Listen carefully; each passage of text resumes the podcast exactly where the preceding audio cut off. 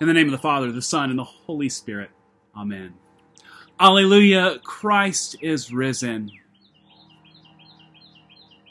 It is Easter Sunday on this morning. It is the most important day for us Christians as we celebrate the remarkable mystery that transformed the whole world an empty tomb, a human being that was experienced as a gardener, as a friend on a road, to be the most sacred gift that anyone had ever met.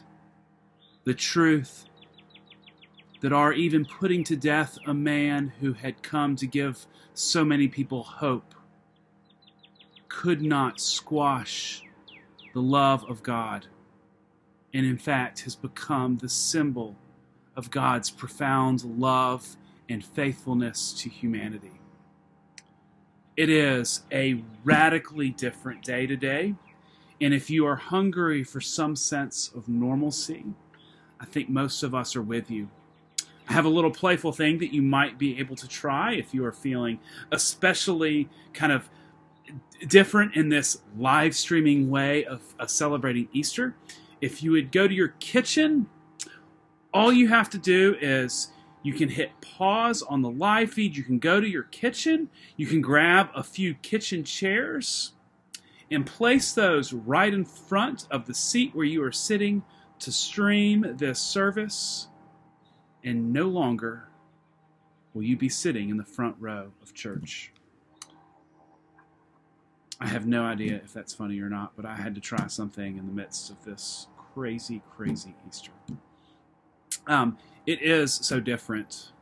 I um, am once again drawn to this text, this gospel according to John, where Mary rushes as fast as she can upon news that there is a tomb that is empty. She rushes to find her friend Simon Peter, and Peter grabs another disciple, and they race as fast as they can to get to the tomb to find out what it is that is taking place. It is a race. It is a maddening race. It even John even references that, that the other disciple gets faster than Peter. I mean, it puts so much focus on that. And then they arrive at the tomb.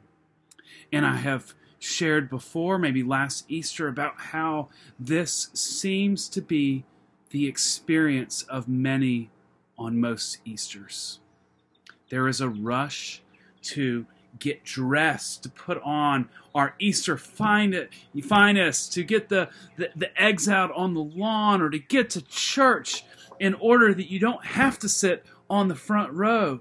Or maybe you don't have to go to the overflow seating in the parish hall, or you might get a parking spot, or you can get out of Easter fast enough to get home and, or get to the to the cousin's meal or the grandparents' meal or to get to the restaurant. It is an exhausting, exhausting race that we put everything into because of the importance of Easter.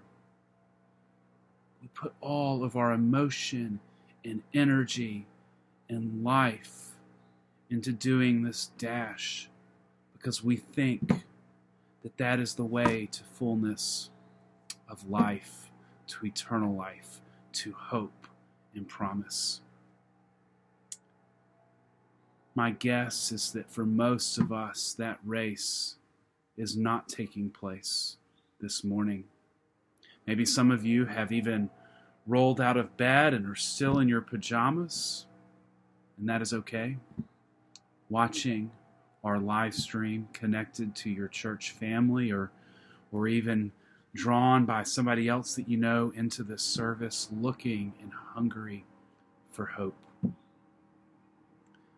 There is not going to be the meal the cousins or the grandparents or the restaurant. There's no worry about overflow seating in the parish hall. You might have the front seat but it is very different. And yet we are looking for hope because the reality of this world is tough. There has been a different race that has been going on. And just in the midst of our community, aware that we have loved ones who are in nursing homes or care facilities that we cannot be with. There are funerals that are being hosted over FaceTime and Zoom or being delayed until we can gather again. Or friends that have worked hard for for a hard earned job that has finally brought their families to restored them to some level of normalcy to then have all of that change. Or parents figuring out what it means to to educate their children, maybe even while trying to work. Their loved ones who are battling cancer while their friends and family wait at home for the um, knowledge of how those treatments are going. Life and mortality so fragile, and our world is full of pain. And we are yearning to know that in the midst of all of it, we are free from shame and guilt and brokenness, and that the love of the creator of this universe is surrounding us, giving us hope in life. Now, a hypothetical situation that is not true, but it's I want you to consider Imagine if tomorrow, imagine tomorrow if we were told with 100% certainty that COVID 19 had magically left and that no one had any chance of spreading anything, that life could resume to normal. I am willing to bet that many of y'all could have beaten that other disciple or Simon or Mary in a race to the tomb. We would be busting out of our houses, out of our homes to interact with the people that we care about, to return to normalcy, to get to the store, to the restaurants, to the concerts, to the sporting events.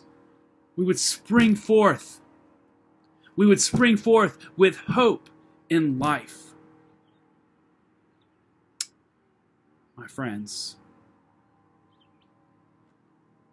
While that existence may not be possible, the tomb is empty. What we celebrate as Christians means that the lover, the creator, the sustainer of the world, who has brought all things into being, has invited us into a way of life that gives us hope and possibility. No longer do we need to be constrained to the feelings of guilt and shame of our sinfulness and our brokenness. Even the reality that we took the human embodiment of love and crucified it on a cross. God still is inviting us into love, is inviting us to be made whole, to find eternal life. Mary and Peter encounter that in a stranger, in a gardener, an ordinary human being. Other disciples meet it with a stranger on the road. We we cannot live our lives with that same sense of urgency and hopefulness. We can love each other unconditionally. We can love our neighbor unconditionally. We can no longer be worried about the way they think about us, the things that we have done and left undone.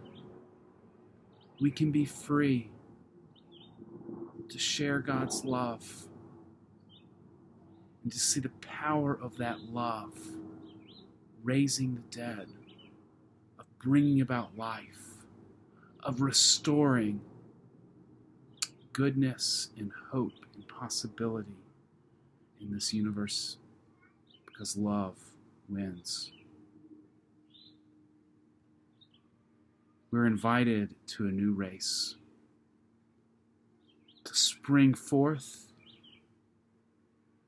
to know that the tomb is empty and that love wins. In the midst of the heaviness of our mortal lives, may we have the confidence that believe that God's love is greater than all that we are experiencing. That hope,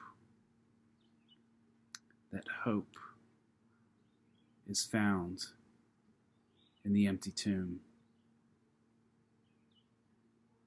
Can you imagine? Because, Alleluia, Christ is risen.